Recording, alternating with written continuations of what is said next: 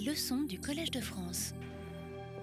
Bonjour et merci d'être venu aujourd'hui assister à ce euh, euh, premier euh, d'une série de huit cours sur l'algorithmique. aujourd'hui, ce cours sera en lien avec le séminaire qui a lieu immédiatement après sur les algorithmes distribués et je vais vous parler de l'aléa en algorithmique distribuée, l'utilisation des probabilités pour avoir de bons algorithmes distribués. Alors, mon collègue Pierre Fregnaud vous présentera les modèles et du coup, moi, je vais commencer directement avec des algorithmes. Je voudrais vous parler de deux problèmes aujourd'hui. Un problème qui s'appelle celui du stable maximal et un deuxième problème, popularité des pages web, PageRank, dont j'ai déjà dit quelques mots lors de la leçon inaugurale. Si, euh, euh, alors après ce cours, en fait, je suis, euh, je suis volontiers euh, preneuse de commentaires si vous souhaitez que ce soit moins technique ou plus technique, de plus haut niveau ou plus détaillé avec plus de preuves, parce que ce public est un peu. Je ne sais pas très bien à qui je parle là. Donc, les retours sont les bienvenus avant que j'ai fait les huit cours. Merci. Alors, commençons par le problème du stable maximal. Vous avez des mouches euh, des, mouches drosophiles. Et euh, il y a un moment de leur euh, développement où leur système nerveux se développe et il y a une partie de leurs cellules qui sont initialement indifférenciées et qui sont, il y a une sélection de cellules qu'on appelle sensory organ precursors. Comment cela se passe-t-il? Vous avez un ensemble de cellules. Voilà. Un ensemble de cellules, et parmi celles-là, il y en a qui vont euh, être sélectionnées pour être celles qui sont euh, responsables de euh, sensory organ precursors. Et comment vont-elles faire pour cela? Il ne faut pas qu'il y ait deux cellules voisines qui soient toutes les deux responsables parce qu'elles elles s'annihileraient mutuellement. Il faut donc que quand une cellule décide de prendre la direction, il faut qu'elle puisse inhiber les cellules voisines.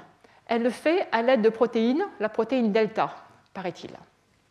Et euh, ce processus de sélection, de choix de ces cellules, arrive à une, bonne situation si chaque cellule ou bien a été sélectionnée, ce sont les cellules bleues ici, ou bien est voisine d'une cellule qui a été sélectionnée, ce sont les cellules rouges ici. Donc à ce stade-là, on peut passer à l'étape suivante, les cellules bleues sont choisies. On observe que ceci se fait de façon euh, euh, pour ainsi dire, euh, anarchique, c'est-à-dire qu'il n'y a pas de contrôle central pour faire cette sélection des euh, cellules bleues. Ces cellules n'ont pas spécialement de connaissance euh, globale de leur environnement, elles, connaissent, elles, peuvent juste communiquer via les protéines avec les cellules qui sont adjacentes. Donc les communications se font uniquement avec les cellules voisines.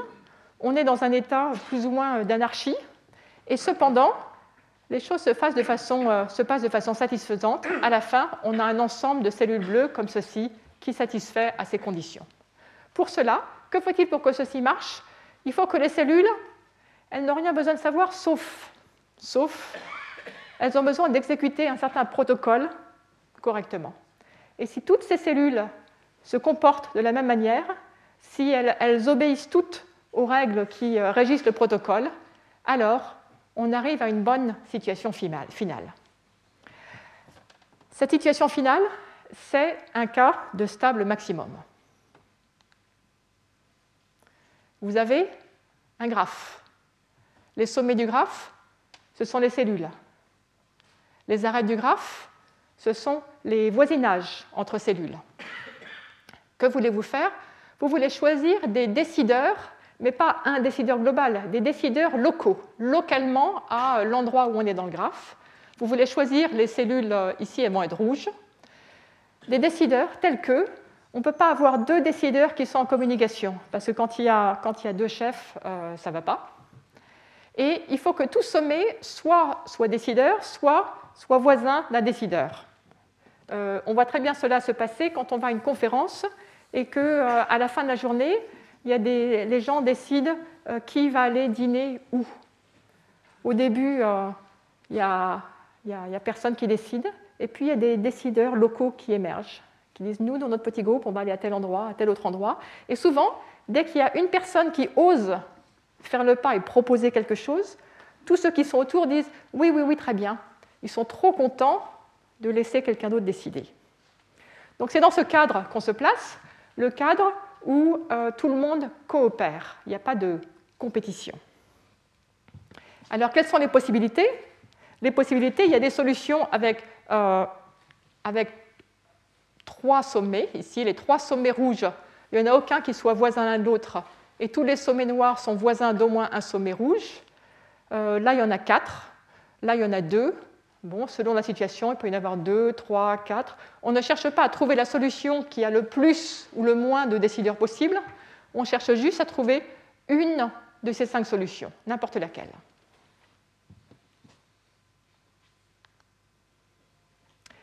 Alors pourquoi ce problème est-il intéressant, à part pour les mouches drosophiles? Que peut-on faire avec ce problème? Eh Ce problème, c'est un problème d'informatique, algorithmique, et une fois qu'on l'a résolu, on peut s'en servir pour résoudre d'autres problèmes. Exemple, le problème de couplage euh, maximal. Problème de couplage, j'en ai parlé un petit peu lors de la leçon inaugurale. Euh, lorsqu'on cherche à apparier les étudiants aux universités, c'est une forme de couplage. On choisit des arêtes entre des paires. Euh, j'ai donné un autre exemple de couplage. les mariages sont des couplages, des ensembles d'arêtes disjointes, quand j'ai parlé de greffe de, de, rein. Donc, regardez par exemple ce graphe là-haut. Vous avez euh, des arêtes que j'ai numérotées de 1 à 7, 7 arêtes et 6 sommets. Voici tous les couplages maximaux. Vous pouvez prendre l'arête 1 et l'arête 3. On ne peut prendre aucune autre arête parce que toutes les autres touchent l'un des sommets qui sont déjà occupés par les arêtes rouges puis ainsi de suite. Il y a des solutions avec deux arêtes rouges ou trois, deux ou trois arêtes rouges. Je les ai, toutes dessinées. Ce sont des couplages qui sont. Donc on appelle ça un couplage maximal en ce sens que on ne peut pas rajouter une arête au couplage. Ici, vous avez deux arêtes rouges, vous ne pouvez pas en rajouter une troisième par-dessus. Si vous vouliez avoir trois arêtes, il faudrait modifier la structure. Donc c'est maximal par rapport à l'inclusion. Donc ce problème, de couplage, on peut le résoudre une fois qu'on sait résoudre le problème de stable maximal. Voici comment on fait. Vous avez votre graphe sur lequel vous voulez résoudre votre problème de couplage. Vous voudriez calculer le couplage maximal de ce graphe. Qu'allez-vous faire? Vous allez construire un autre graphe. Chacune des arêtes du premier graphe devient un sommet du deuxième graphe. L'arête numéro 1 ici devient le sommet 1. Lorsque deux arêtes du premier graphe ont un sommet en commun, ça fait une contrainte, ça veut dire que le couplage n'aura pas le droit d'utiliser à la fois l'arête 1 et l'arête 2. Ici, vous euh, représentez cette contrainte dans le graphe de droite en disant le sommet 1 et le sommet 2 ont un lien entre les deux. Il y a une arête entre les deux. Donc toutes les contraintes, comme quoi le couplage doit être un ensemble d'arêtes disjointes, se transforment en des contraintes ici, disant que les arêtes qu'on choisit, c'est-à-dire les sommets qu'on choisit, les arêtes qu'on choisit à gauche, les sommets qu'on choisit à droite. Les arêtes à gauche doivent être disjointes, les sommets à droite n'ont pas le droit d'être voisins. Donc nous voulons avoir un ensemble de sommets à droite tels que deux sommets d'entre eux n'ont pas le droit d'être voisins. Et donc, si vous regardez cette transformation, vous vous apercevez que tous les couplages dans le premier graphe correspondent à des stables dans le deuxième graphe, des ensembles de sommets qui ne sont pas voisins les uns des autres. Les arêtes 1, 3 et 6, la forme est un couplage, elles sont disjointes.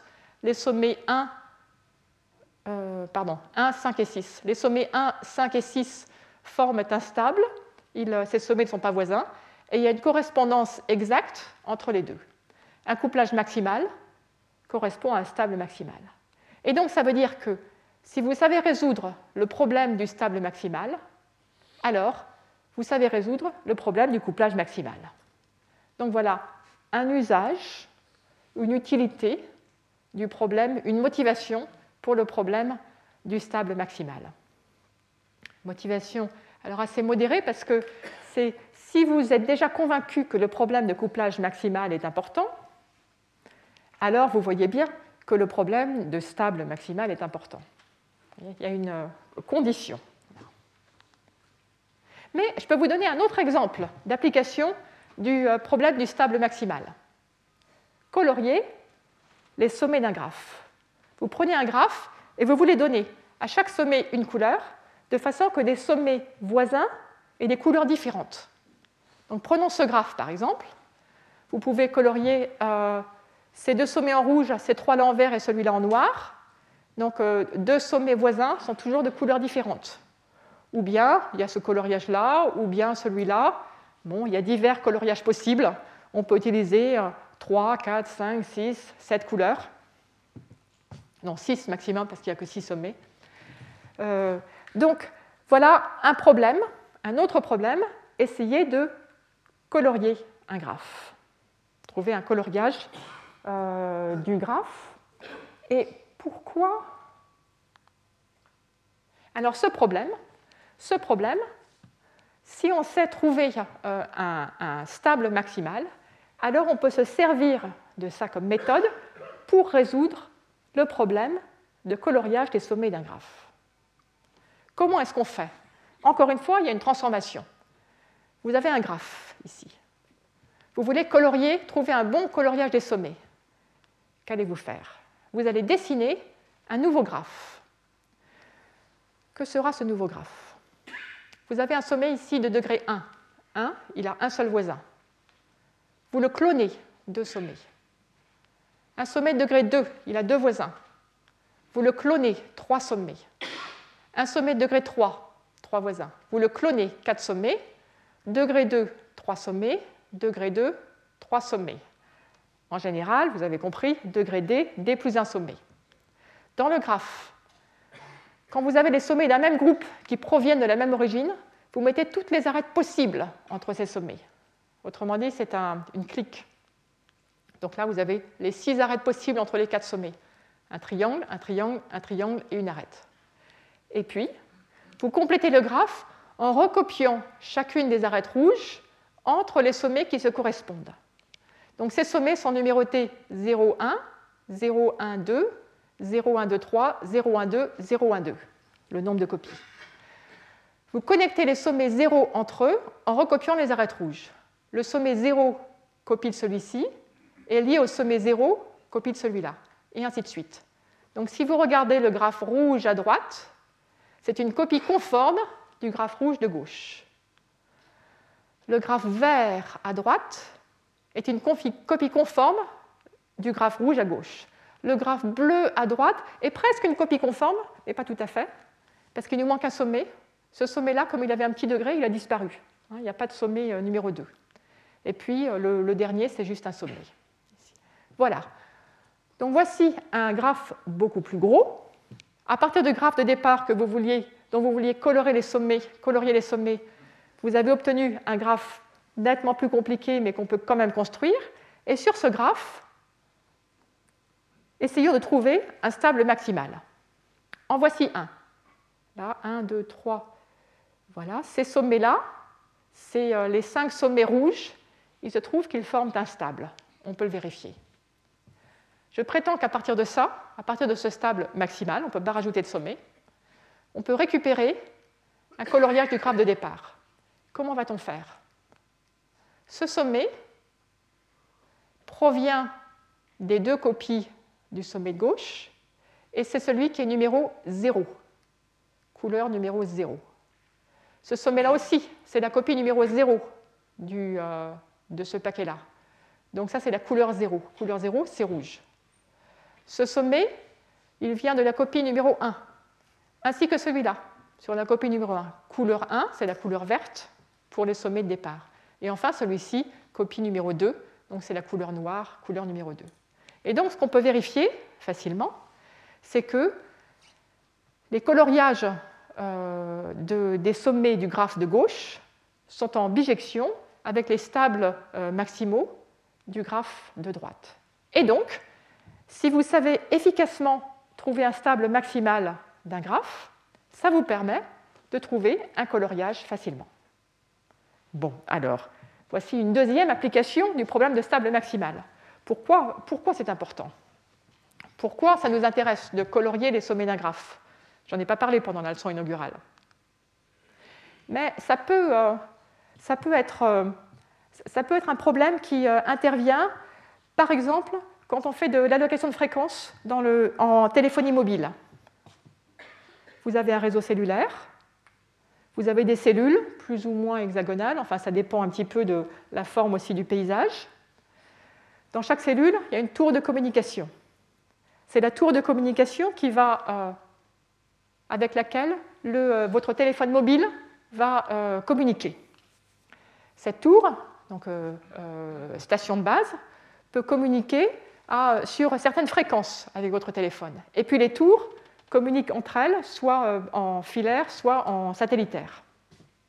Alors, le problème, c'est que si vous, avec votre téléphone, vous vous trouvez ici, juste à la frontière entre deux cellules hexagonales, il risque d'y avoir des problèmes de recouvrement de fréquences entre la première cellule et la deuxième cellule.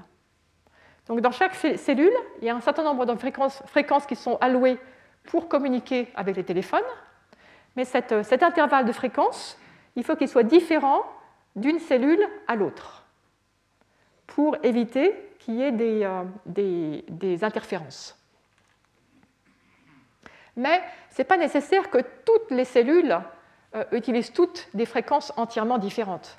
Quand une cellule est loin d'une autre, ça nous est égal on peut réutiliser la même fréquence pour cette cellule-ci et pour une qui serait par là. C'est suffisamment, lointain pour qu'il n'y ait pas d'interférence. Donc le seul problème, c'est les cellules adjacentes. Et du coup, ce qu'on souhaite, c'est donner à chaque cellule un intervalle de fréquence possible qui soit euh, suffisamment différent, enfin disjoint, d'une cellule à l'autre. Cet intervalle, c'est une couleur. Ces cellules, ce sont des sommets des graphes. Les cellules adjacentes, l'adjacence entre les cellules, la proximité géographique, ce sont les arêtes du graphe. Ce problème, décider quelle fréquence on donne à quelle cellule, à quelle station de base, quelle plage de fréquence, c'est un problème de coloriage de graphe. Donc voici un problème un petit peu plus appliqué. Et avec tout ça, donc avec les, euh, les mouches euh, drosophiles, euh, le, problème du coloriage, le problème de couplage et l'allocation de fréquence, tous ces problèmes sont liés au problème du stable maximal. Donc le stable maximal, on peut voir ça comme un problème mathématique qui est une, un problème de base. Euh, c'est comme une brique de base. Une fois qu'on saura résoudre ce problème, on pourra l'utiliser pour résoudre toutes sortes d'autres problèmes. En fait, ce que j'ai fait là, c'est que je vous ai présenté des réductions, réduire un problème à un autre. Pour résoudre ce problème-ci, il suffit de savoir résoudre celui-là. Et ces réductions, c'est une, démarche euh, générale, fondamentale en informatique. À chaque instant, on passe son temps à réduire des problèmes à d'autres problèmes pour réutiliser les solutions que d'autres personnes ont conçues avant nous. Alors, passons à l'algorithme de stable. Donc nous voulons, nous avons notre graphe, nous voulons choisir des décideurs locaux, des nœuds rouges, des éléments du stable, qui ne seront pas voisins les uns des autres, et tels que tout sommet du graphe, soit c'est un décideur, un élément du stable, soit c'est un voisin d'un décideur. Mais le graphe est grand, nous ne connaissons pas ce graphe en général, nous ne voulons pas euh, communiquer à l'autre bout du graphe, nous n'avons pas d'organe central, le fonctionnement est euh, plus ou moins euh, anarchique. Tout ce que nous voulons, c'est choisir les décideurs, les éléments du stable, en faisant uniquement des décisions locales, en communiquant uniquement avec les voisins.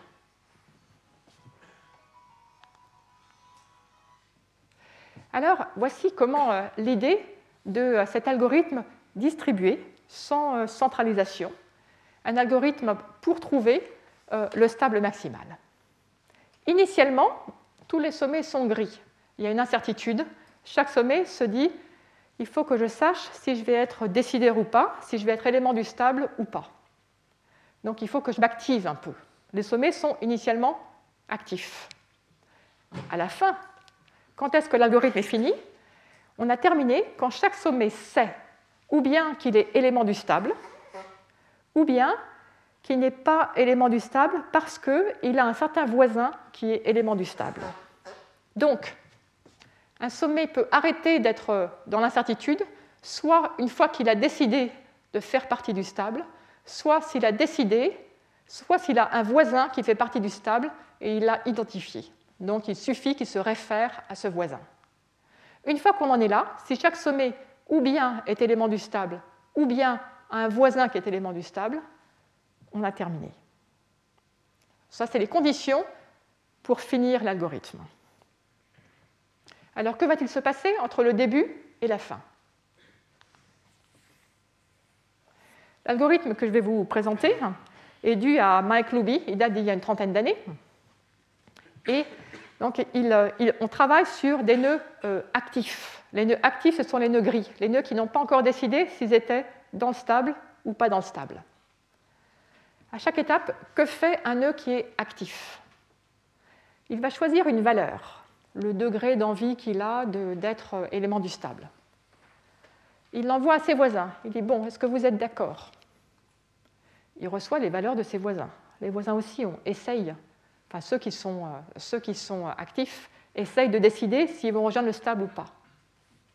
Que va-t-il faire? Il regarde toutes ces valeurs qu'il a reçues et la sienne propre. Si c'est lui qui a la plus grande valeur, il va dire Bon, c'est moi qui ai euh, gagné, pour ainsi dire, je rejoins le stable. Ma valeur est plus grande que celle de tous mes voisins. Il prévient ses voisins, et tous ses voisins reçoivent l'information. Ah, il y a quelqu'un qui a décidé d'être élément du rejoindre le stable parmi mes voisins, et donc tous les autres vont dire Bon, bah maintenant, j'ai plus à m'inquiéter, je sais que j'ai l'un de mes voisins qui est dans le stable, je peux plus, c'est plus la peine que j'essaye, je, euh, je deviens euh, inactif. Donc voilà ce qui va se passer à chaque étape.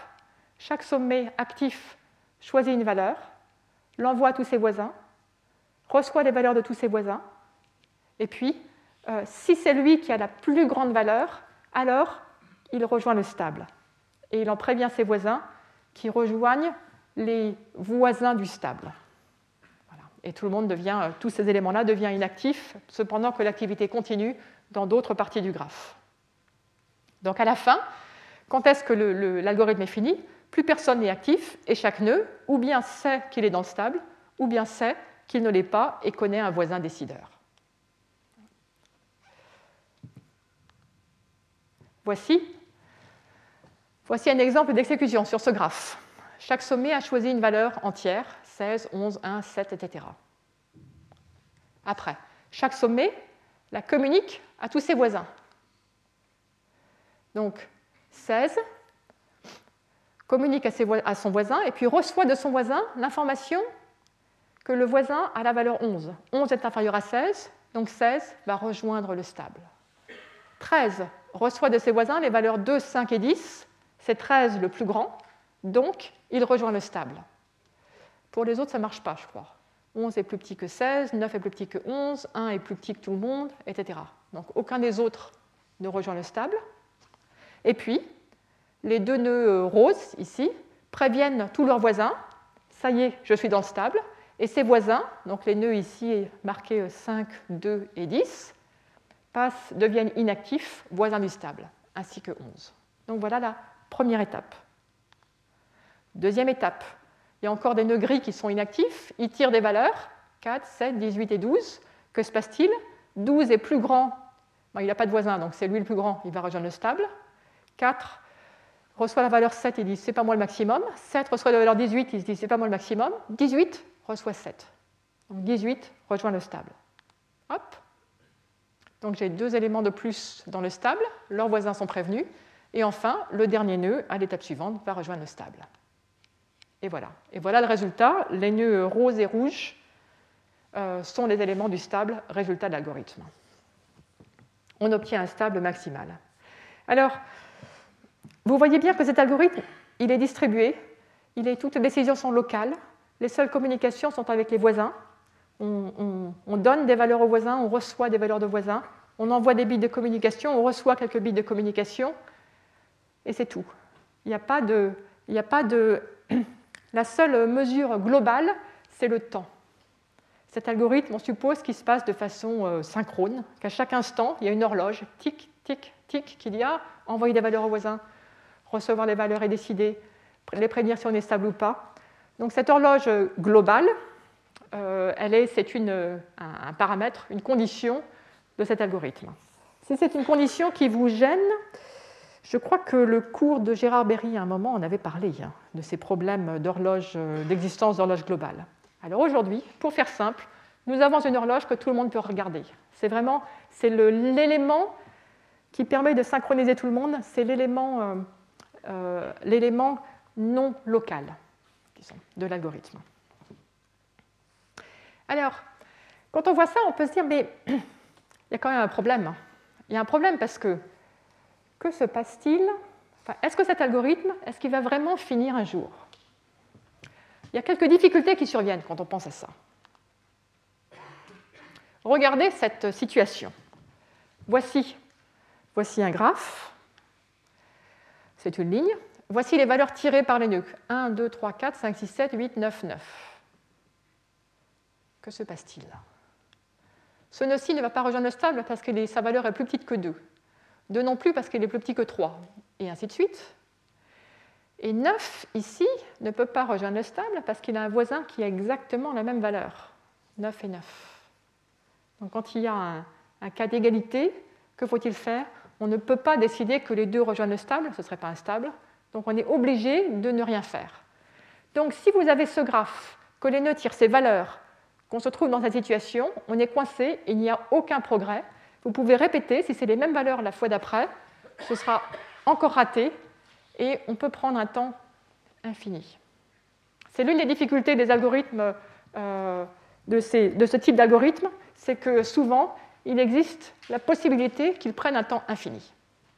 Alors comment éviter ça? Comment éviter ça? Le vrai problème, le problème numéro un, c'est les égalités. Le fait que ces deux nœuds aient la même valeur. Comment ça se fait qu'ils aient la même valeur? Mais d'ailleurs, comment ont-ils fait pour choisir ces valeurs? Je ne vous ai pas dit comment. Je ne vous ai pas dit comment. Je ne vous ai pas dit comment. Eh bien, ils vont choisir leurs valeurs au hasard. Ils vont choisir les valeurs, chaque sommet choisit une valeur au hasard. Ça va être choisi, et cette valeur va être un entier suffisamment grand pour que euh, probablement toutes les valeurs soient distinctes les unes des autres. À ce moment-là, probablement que ceci ne va pas survenir. Et même si une fois, exceptionnellement, ça arrive, ben, le coup d'après, ils vont de nouveau tirer des nouvelles valeurs aléatoires et presque sûrement, ça ne va pas arriver. Et donc, en moyenne, on aura ceci va ralentir un tout petit peu l'algorithme. Donc on peut supposer, si les valeurs sont suffisamment grandes, que toutes les valeurs sont distinctes. Alors si vous avez, euh, si vous avez n sommets dans le graphe, vous connaissez le paradoxe des, anniversaires. Si on, tire des valeurs au hasard, on ne veut pas qu'il y ait de, deux valeurs qui soient égales. En gros, il faut les tirer euh, euh, entre 1 et n carré, à peu près. Donc ça fait 2 log n bits par utilisateur. Voilà. Donc chaque utilisateur va choisir une valeur qui va être entre 1 et un polynôme en n, et puis c'est cette valeur-là, euh, au hasard, qui va lui servir de référence pour ce tour. Alors, il y a une autre difficulté tout à coup, hein. c'est que pour pouvoir choisir le bon intervalle de valeurs, il faut connaître n. Il faut savoir combien il y a de nœuds dans le graphe. Bon, donc ça aussi, c'est une difficulté. On peut essayer d'estimer hein, le nombre de nœuds dans le graphe en prenant des n qui sont graduellement plus grands, de plus en plus grands, mais pour simplifier, disons que nous connaissons le nombre de nœuds de graphe. Donc nous avons une horloge globale et nous avons une connaissance globale de la taille du graphe. Dans ces cas-là, tout se passe bien. À chaque étape, les valeurs sont distinctes. Alors même si les valeurs sont distinctes, donc si les valeurs sont distinctes, ça veut dire qu'il y aura au moins une valeur qui sera la valeur maximum sur tout le graphe. Donc il y aura au moins un nœud qui va, devenir, qui va rejoindre le stable à chaque étape. Et donc au bout de maximum n étapes, on aura fini. Mais en fait, on peut faire beaucoup plus vite que ça. On peut faire beaucoup plus vite. Vous voyez ce qui se passe ici. Ici, le maximum 10 va rejoindre le stable. Aucun des autres éléments ne va rejoindre le stable parce que chaque valeur est plus petite que la valeur immédiatement à sa droite. Donc vous allez avoir juste cet élément-ci qui va rejoindre le stable, celui-ci qui va être voisin du stable, et après vous recommencez avec tout cela. Ça va prendre effectivement un temps linéaire. Mais c'est très improbable. Très improbable si on tire les valeurs au hasard. C'est très improbable parce que quand vous tirez des valeurs au hasard, qu'elles sont toutes distinctes, indépendantes les unes des autres, ce que vous avez là, c'est une permutation aléatoire. L'ordre des, Cette permutation aléatoire, il n'y a presque aucune chance pour que ce soit précisément, précisément une permutation dans l'ordre croissant. Et en fait, si vous tirez des nombres aléatoires, là je l'ai fait, l'aléatoire qui est sorti tout droit de mon cerveau, euh, j'ai eu un 5, un 14 et un 15 qui étaient tous maxima. Toutes les autres valeurs étaient plus petites. Euh, le 5 ici n'est pas dans le stable parce qu'il est plus petit que le 7 qui est plus petit que le 15. Et ce que vous voyez, c'est que cette zone ici, 3, 5, 7, 15, cette zone où il y a un seul élément qui rejoint le stable, ça correspond dans la permutation à une suite de valeurs strictement croissantes. Ces suites croissantes, quand vous prenez des permutations au hasard, elles sont très courtes. Elles sont très courtes, donc ce qu'on voit bien, c'est que sur ce graphe, ce qui va se passer au bout d'une étape, c'est que la ligne va découper en tout petits morceaux. la longueur moyenne des morceaux, ce sera constant, donc après ils auront fini au bout d'un nombre constant d'étapes, puis il y aura un morceau qui aura longueur log n, et euh, très très vite, ça va être fini. Donc ce graphe est extrêmement rapide. En fait, sur ce graphe, il n'y a qu'un euh, nombre constant d'étapes avant d'avoir fini. Bon, sur le graphe général, sur un graphe général, on n'a pas tout à fait autant de chance. Au bout de combien de temps? Alors, je peux vous promettre une chose dans ce cours, c'est qu'il y aura des équations. Et là, nous avons un algorithme nous allons faire l'analyse. Ça va être la preuve du jour. Donc aujourd'hui, nous faisons une démonstration. Nous démontrons, nous analysons le temps qu'il faut pour que cet algorithme se termine.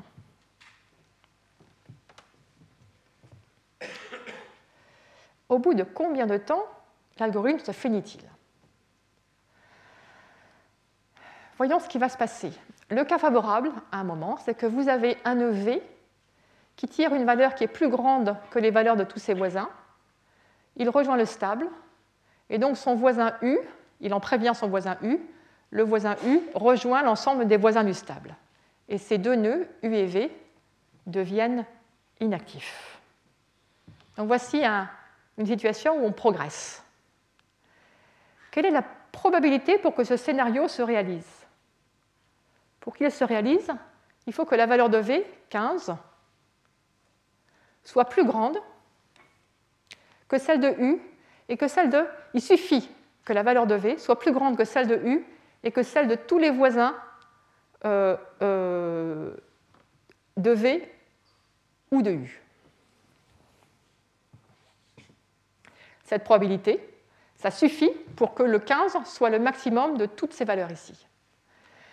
Comme les valeurs sont tirées au hasard de la même distribution indépendamment les uns des autres. La probabilité que cette valeur-ci soit le maximum, c'est 1 sur la somme des degrés. Le nombre total de nœuds que nous avons ici, V à degré 3, U à degré 4, 4 et 3, 7.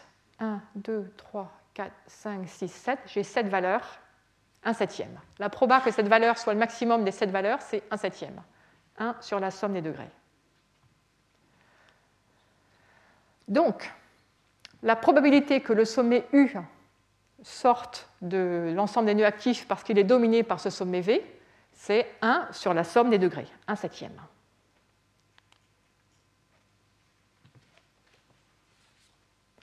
Quelle est la probabilité que ce sommet U sorte de l'ensemble des sommets actifs parce qu'il va être dominé soit par V, soit par un autre de ses voisins?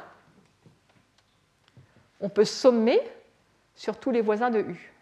C'est au moins la somme sur tous les voisins de U, de 1 sur la somme des degrés.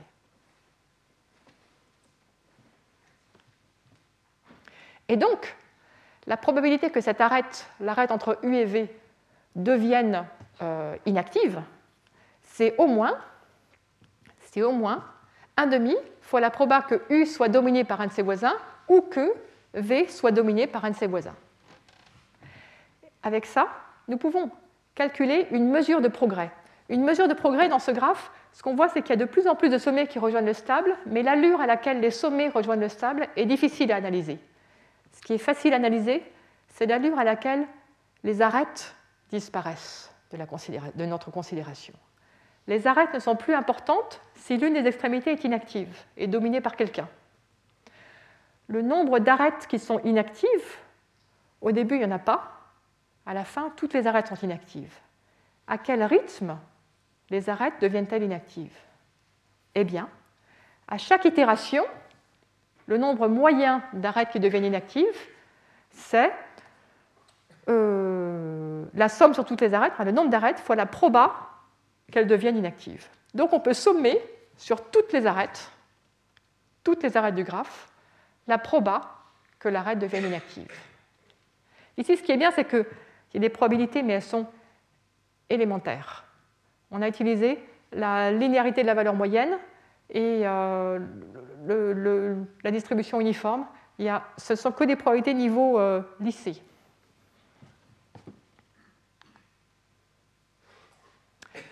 Et maintenant, lorsqu'on regarde cette somme, il n'y a plus qu'à compter. Il n'y a plus qu'à compter. Dans cette somme, si vous avez un terme pour euh, une arête xy, 1 sur degré de x plus 1 sur, 1 sur degré de x plus degré de y. Combien de fois est-ce que ceci intervient dans cette grosse somme? Ça intervient une fois pour chaque arête qui touche x et une fois pour chaque arête qui touche y, pour chaque voisin de x, pour chaque voisin de y. Donc le nombre de fois où on a ce terme, en tout, c'est degré de x plus degré de y. Ça veut dire qu'en tout, la contribution à cette somme pour euh, l'arête xy, c'est 1. Degré 5 euh, plus 3, 8 sur 8, ça fait 1. 1 huitième, 8 fois, ça fait 1. Et donc, quand on somme sur toutes les arêtes, vous allez avoir 1 demi fois la somme sur toutes les arêtes de 1. Et donc, ça veut dire que le nombre moyen d'arêtes qui deviennent inactives, c'est E sur 2. Ça signifie que là, on a capturé une mesure de progrès de l'algorithme. À chaque itération, à chaque fois qu'on répète, les arrêts du graphe, il y en a la moitié qui deviennent inactives en moyenne. Quelle que soit la structure du graphe au début de l'itération. Et en plus, c'est indépendant d'une itération à l'autre. À chaque fois, vous en avez en moyenne la moitié. Et donc, ça veut dire que ça va se terminer très vite. Ça veut dire que tout à l'heure, j'avais dit, à chaque étape, vous avez au moins un sommet qui rejoint le stable. Donc, au bout de n étapes, vous avez fini. Maintenant, je peux vous dire, à chaque étape, vous avez la moitié des arêtes qui deviennent inactives. Donc, au bout de log en base 2 du nombre d'arêtes, en gros, vous avez fini. Il n'y a plus, plus d'arêtes actives. Le nombre d'arêtes, c'est n carré maximum. Donc, au bout de log n étapes, log n étapes, vous avez trouvé votre stable maximum. Log n, c'est minuscule. Donc, ça veut dire que l'algorithme de Loubi permet très rapidement, sur ce graphe, de façon totalement décentralisée, enfin presque totalement décentralisée, sauf le temps et sauf n, de trouver un stable maximal.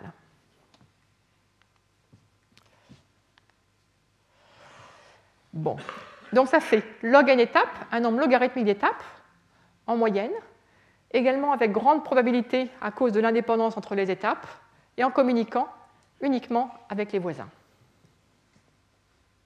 C'est assez beau, parce que c'est simple, et euh, on a défini une fonction, une mesure de progrès, une fonction de potentiel, qui change à chaque étape dont on peut mesurer le progrès, et qui nous permet de borner le temps qu'il faut avant d'avoir fini. Et ce ne sont que des probas élémentaires. Et l'algorithme aussi, l'algorithme lui-même est très élémentaire. Alors, est-ce que c'est comme ça que font les mouches? Donc, les cellules des mouches, comment font-elles? Comment font-elles pour, euh, font-elles pour sélectionner lesquels parmi elles seront les, les éléments du stable? Regardons les moments où il y a expression de la protéine, la quantité d'expression, l'inhibition, et euh, voyons ce qui se passe cellule par cellule, et essayons de comprendre comment marche leur algorithme. Eh bien non, ça ne marche pas tout à fait comme ça. Ça ne marche pas tout à fait comme ça, parce que moi j'ai dit on envoie une valeur. On envoie donc euh, log n bit en gros au voisin. Mais les mouches, elles, elles ne peuvent pas envoyer log n bit, enfin les cellules des mouches, aux cellules voisines. Tout ce qu'elles envoient, c'est une information, euh, expression de la protéine ou pas, selon qu'elle est inhibée ou pas. Donc c'est un bit. Donc à chaque étape, une cellule communique un bit aux cellules voisines. Alors comment ça marche? Comment est-ce qu'en communiquant un bit, on peut arriver à trouver, un stable maximal? Parce qu'il va y avoir deux cellules voisines, elles vont toutes les deux envoyer un 1, et puis on ne pourra pas décider. Ou alors elles auront toutes les deux un 0. Donc, euh, alors voilà comment ça va se passer. L'idée générale est la même, mais avec des 0 et des 1. Donc les cellules n'envoient aux cellules voisines que des bits de communication, un bit à la fois, 0 ou 1. Quelle est la condition pour qu'une cellule devienne euh, une cellule bleue, devienne, euh, soit sélectionnée? Si elle envoie un 1 à toutes ses voisines et que celles-ci n'ont pas envoyé de 1. Donc si elle, elle envoie, euh, elle exprime la protéine et pas ses voisines. Alors, comment faire pour que ça se passe comme ça Pour qu'il y ait une cellule qui envoie un 1 et ses voisines qui ne l'envoient pas? Eh bien, il faut que il suffit que les choix soient aléatoires pour chaque cellule. Donc imaginez que vous avez une cellule avec 10 voisines. Si chacune de ces cellules va euh, tirer à pile ou face pour décider d'envoyer un 1 ou pas, que va-t-il se passer? Alors pas de chance, probablement que euh, la cellule, il va y avoir à peu près 5 de ses voisines en moyenne qui vont envoyer un 1, donc euh, il va y avoir des conflits, donc on ne pourra pas décider. Bon, ça c'est pas bon. Mais Imaginez que ce soit proba un dixième. Donc imaginez que cette cellule et les cellules voisines, chacune est proba un dixième d'envoyer un 1. Ça veut dire qu'en moyenne, sur ces, euh, sur ces 11 cellules, un onzième. Sur ces 11 cellules, il y en aura une qui va envoyer un 1. Et donc ça veut dire qu'il y a une chance significative pour que euh, le, le, nombre de cellules qui envoient un 1 parmi celles-là, ça va être exactement une une sur les 11, et c'est celle-là qui va devenir l'élément du stable localement. Donc, pour que ça marche bien avec ces, mouches drosophiles, il faut que ces cellules fassent des décisions aléatoires, mais juste au bon rythme, juste avec les bonnes probabilités par rapport au degré, au nombre de voisins, à la configuration locale. Et cela alors même qu'il n'y a pas de communication du degré. Elles ne connaissent pas leur degré. Elles ne sont pas si intelligentes que ça quand même. Elles sont encore dans l'enfance. Alors, comment faire si on ne connaît pas son degré pour deviner le bon? Il suffit de, de, deviner une valeur, et puis une valeur plus grande, et puis une valeur plus grande, et ainsi de suite. Donc une cellule, elle devient active, elle envoie un 1 avec une proba P, et cette proba P va grandir, grandir, grandir au fil du temps. C'est-à-dire, la cellule va avoir de plus en plus de chances d'exprimer ses protéines, et ça va s'arrêter à quel moment? Soit si elle est inhibée par une voisine qui la domine, qui rejoint le stable, soit si elle-même, euh, c'est elle qui gagne et elle rejoint le stable elle-même. Et donc, et donc, comment exprime-t-on ça? De façon euh, informatique, avec du pseudocode On peut s'inspirer de ça pour concevoir un algorithme pour trouver le stable maximal dans un graphe. On dit un sommet qui est encore actif, il n'a pas encore décidé devient de plus en plus actif, il envoie un 1 à ses voisins de plus en plus fréquemment. Que va-t-il se passer Dans la phase I, la probabilité d'envoyer un 1 à ses voisins, ce sera 2 puissance 6 sur n. n est choisi euh, suffisamment grand. Donc au fil du temps, ce sera de plus en plus probable. Si on analyse cet algorithme, je vous, je vous fais grâce de l'analyse cette fois-ci, on s'aperçoit que le nombre d'étapes, cette fois-ci, c'est log n carré. Donc tout à l'heure, j'avais un algorithme qui trouvait un stable maximal au bout de log n étapes en communiquant log n bits aux voisins à chaque étape. Maintenant, j'ai un algorithme qui marche en log n carré étape et qui communique un bit par étape euh, dans chaque voisinage. Donc c'est un, euh, algorithme assez euh, étonnant. C'est un travail qui date d'il y a à peu près une petite dizaine d'années, qui a été publié dans Science. Et d'habitude, on aime bien dire, vous savez, l'informatique, c'est utile pour d'autres domaines. C'est, l'algorithmique, ça s'applique à la biologie. Et là, c'est, dans l'autre sens. Nos, les, auteurs de ce travail sont partis de la compréhension du fonctionnement pour les mouches drosophiles, et à partir de ça, ont eu l'idée pour un algorithme, euh, un algorithme efficace pour le stable maximal euh, dans un graphe euh, dans le cadre distribué.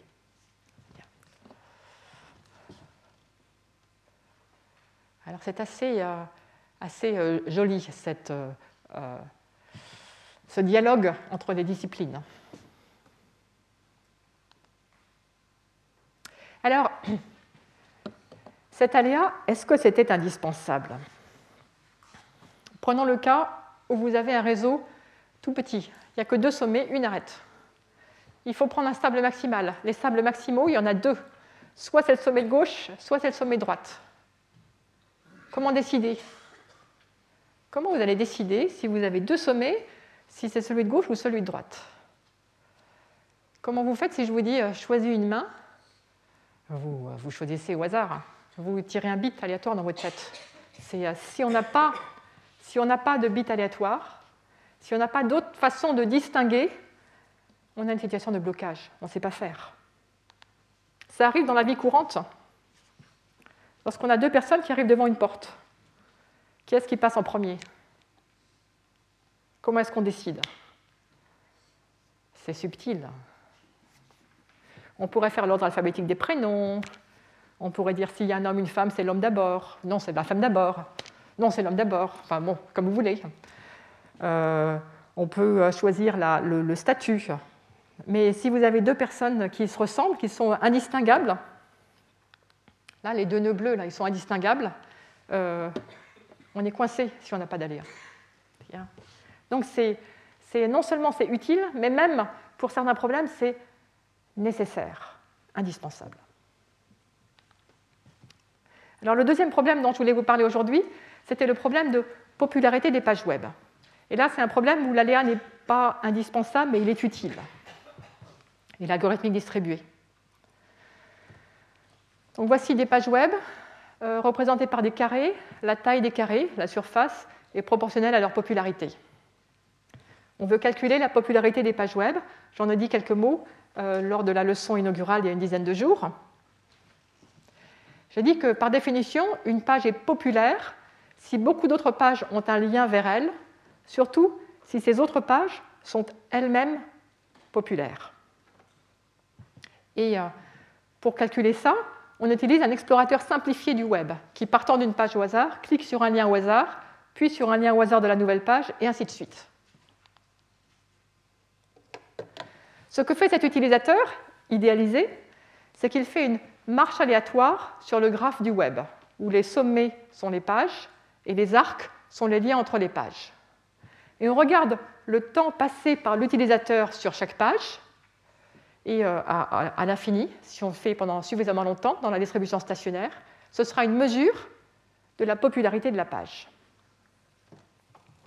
Donc ça, c'est un petit peu simplifié, D'abord parce qu'il y a des problèmes, des problèmes comme euh, celui-ci. Vous faites une marche au hasard, vous arrivez sur cette page, il n'y a pas de lien sortant. Vous êtes coincé, vous ne pouvez pas continuer. Que faire dans ces cas-là? Est-ce que ça arrive d'abord dans la réalité? Bien sûr que oui, ça arrive. Ça arrive lorsque vous tombez sur un document PDF, par exemple, où il n'y a pas de lien. Donc vous cherchez un document, vous le trouvez, vous cliquez sur le lien, vous arrivez sur le document, et là, il n'y a, plus moyen d'avancer. Qu'est-ce que vous faites dans la réalité quand vous en êtes là? Après avoir lu le document, vous faites demi-tour. Back. Back. Quand il y a un sommet, une page qui n'a pas de lien en avant, on va rajouter un lien pour faire demi-tour, pour modéliser ce fonctionnement de l'utilisateur. Mais s'il y a deux liens qui pointent sur une page, sur une même page, qu'est-ce que ça veut dire faire demi-tour? Il y a deux façons de s'en retourner.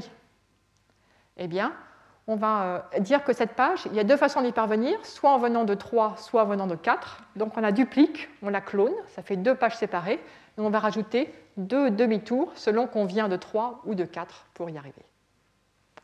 Donc ça c'est logique, logique, et ça règle le problème des cul-de-sac. Avec ça, il n'y a plus, on n'est jamais coincé, on peut toujours continuer. Bon, mais il y a d'autres problèmes. Un autre problème, c'est ce graphe.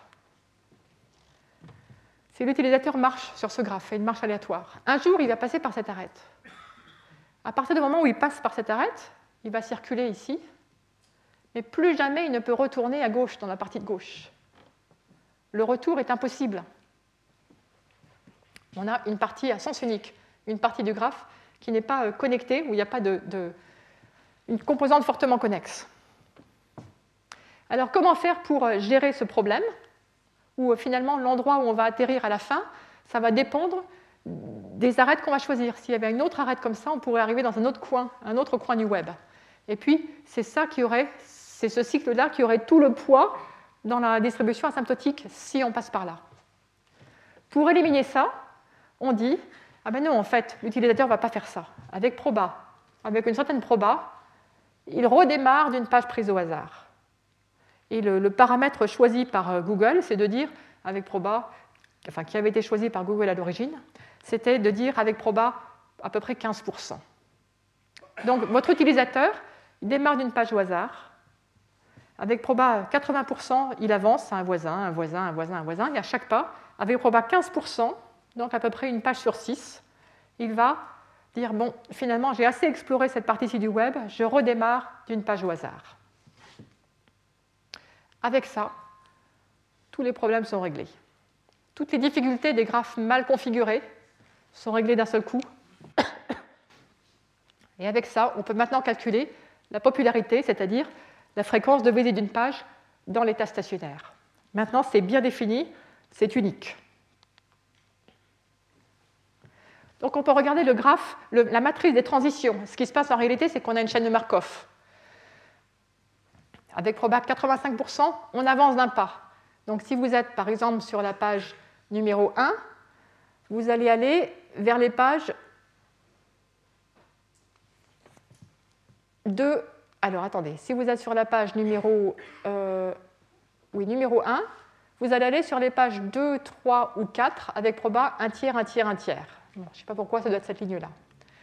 Ah, c'est la toute première, 0, 1 tiers, 1 tiers, 1 tiers. Si vous êtes sur la page 2, vous avez un seul lien sortant qui mène à la page 1. Donc avec proba 100%, vous allez sur la page 1. Donc ça, c'est la matrice du graphe du web. On donne poids 85% à cette matrice et poids 15% à la matrice euh, uniforme qui va sur une page au hasard. Un sixième partout, dans le cas de ces six sommets. Et donc, trouver les popularités des pages, c'est exactement trouver le vecteur propre associé à la valeur propre maximum, qui est la valeur propre 1. Et donc, comment faire pour trouver ça? Ben, Ça, c'est facile. Bon, il y a des méthodes algébriques, mais la méthode la plus simple, la méthode la plus simple, c'est juste de partir d'un x, d'une distribution initiale arbitraire, et puis d'appliquer cette matrice, 85% fois le graphe du web plus 15% fois la matrice uniforme, l'appliquer suffisamment de fois pour être proche de l'état stationnaire. Alors, en pratique, comment ça se passe sur le graphe du web? Donc le graphe du web, il a euh, je ne sais pas combien de milliards de pages, euh, ça évolue vite, euh, des dizaines de milliards. Le nombre d'itérations qu'il faut quand on utilise cette méthode pour arriver à, être dans l'état quasi stationnaire, c'est entre 50 et 100. Donc Google fait ça. Ça arrive quand Google faisait ça de manière centralisée, en rapatriant toutes les informations sur des serveurs pour faire ce calcul, ça demandait une semaine de travail, à peu près une fois par mois. Comment aller plus vite? Comment aller plus vite? Par un algorithme distribué. en utilisant les informations locales. Ce que vous observez, c'est que si vous vous concentrez sur un nœud U, vous regardez les pages qui pointent dessus. Là, vous avez votre, les popularités euh, approximatives telles qu'elles ont été calculées jusqu'à présent. Quelle sera la prochaine valeur de U quand vous faites une itération? Ça dépend uniquement de ses prédécesseurs, les pages qui pointent dessus, et des popularités de ses prédécesseurs. Donc la nouvelle popularité de U avec proba 1 euh, sur n, enfin avec proba 15%, ce sera 1 sur n, et avec proba 85%, ce sera la moyenne de 0,02, 0,01 et 0,03, avec poids respectif 1 quart parce qu'il y a degré sortant 4, 1 parce qu'il y a degré sortant 1 et 1 tiers parce qu'il y a degré sortant 3. Donc ce petit calcul, ce qui est intéressant dans ce petit calcul, c'est qu'il est entièrement local on n'a besoin que de connaître une toute petite fraction du graphe pour le faire. Et du coup, pourquoi faire tout en un seul endroit de façon centralisée? Pourquoi ne pas faire ce calcul juste à l'endroit où se trouve U, dans cette région du web? Et donc, c'est ça l'idée principale, c'est qu'on va utiliser les prédécesseurs de U pour mettre à jour la popularité de U. On va également distribuer la popularité de U parmi ses successeurs. Donc on a deux, euh, deux, choses à faire. Recevoir un peu de poids des prédécesseurs de U, distribuer un peu de popularité aux successeurs de U. Puis on fait ça, on fait ça de façon distribuée au sommet U, au sommet V, au sommet W, et ainsi de suite. Et euh, avec une dynamique donc un petit peu différente d'avant, mais la distribution stationnaire sera la bonne. Et alors, l'avantage, quel est l'avantage de faire cela de façon distribuée?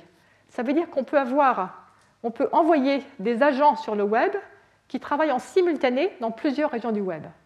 Si vous envoyez K agents travailler dans K région, vous gagnez un facteur K dans le calcul.